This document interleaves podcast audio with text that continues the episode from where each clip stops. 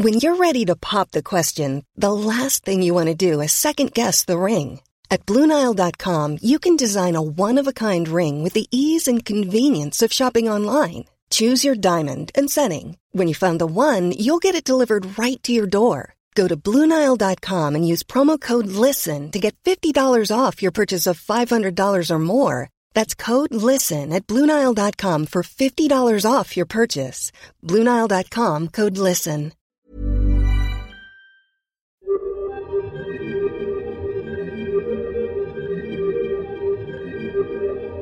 So we've probably all heard of black holes before. Infinitesimally small concentrations of mass in space that absorb anything that gets too close to them. But did you know there exist such things as supermassive black holes? No, really. It's not just a Muse song. Dr. Martin Krause has been telling me that there is much more to them than that. So we know two kinds of black holes. We call them stellar mass black holes and supermassive black holes.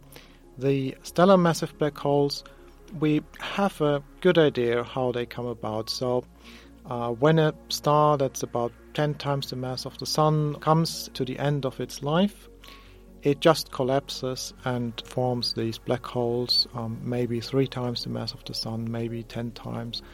And then in the centers of galaxies, we have this evidence for a lot of mass in a very small space that produces huge amount of energy and so the mass that you need is at least a million times the mass of the sun. So these are very different beasts and we have uh, no clue how they come about. We see usually one in the center of each galaxy. Not every galaxy, but many galaxies. Because they trap everything that gets too close, they're impossible to detect directly. You have to look for the effects they cause. One of the things you can look out for are jets. No, not those. What we're talking about is a jet that's blasted out from matter surrounding a small percentage of supermassive black holes by magnetic fields generated as matter is consumed. These jets then generate radio waves as they pass through the cosmos. But what are these jets? They consist of elementary particles. We know there are electrons because the electrons is um, what actually produces the observable radio emission.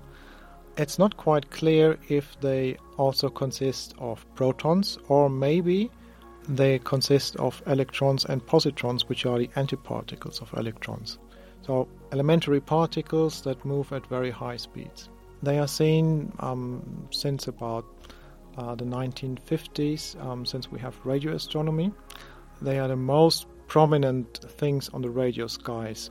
So the way they interact with the gas around them produces particular shapes. If they run into a, a dense cloud, it looks different than uh, if they just plow through some very tenuous gas. What's the longest jet we've ever observed? It's about 12 million light years. Wow, that is colossally large. It sort of boggles the mind to try to think about how large that actually is. Perhaps I should compare it to from us, from our sun to the center of the Milky Way, it's about 25,000 light years. Our Milky Way galaxy is about 100,000 light years um, in diameter in total. A cluster of galaxies is about 10 ish um, millions of light years, and the jets we see are comparable to these biggest structures that we actually know.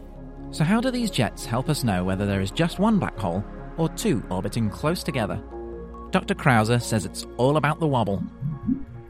If you have a companion to a black hole that emits a jet, it causes um, the jet to wobble about. So it changes its direction periodically. So then I took a sample of jet sources and looked at them from the perspective how many of them could be explained with a changing direction. And it was actually very surprising. So, when you look at it with that question, quite a few of them have very obviously this, we call it precession, going on. And if you do it systematically and compare it to computer simulation, um, we found actually that 75% of them show this. And this was really a surprise to me. If there's one thing that you wanted people to remember or, or take away from the paper, what would that be? I'm quite excited that we get closer and closer to finally learn what supermassive black holes are. So they've been postulated to exist in the 70s. looking at the jets, we have learned how much energy they can produce. We hope to learn more about their characteristics. I'm really looking forward um, to um, future detections of uh, supermassive black hole mergers. I very much hope we're going to find something, and I'm, I'm really confident that we will actually. And I guess this has given us a way to know what areas of space we're looking at with any detection methods that might come up in the future because we've seen things that we're fairly confident should be binary black holes. That's absolutely right. If you know where things are, it's easier to look. That was Dr. Martin Krause from the University of Hertfordshire talking to me, Sam Brown, about the paper published in the monthly notices of the Royal Astronomical Society.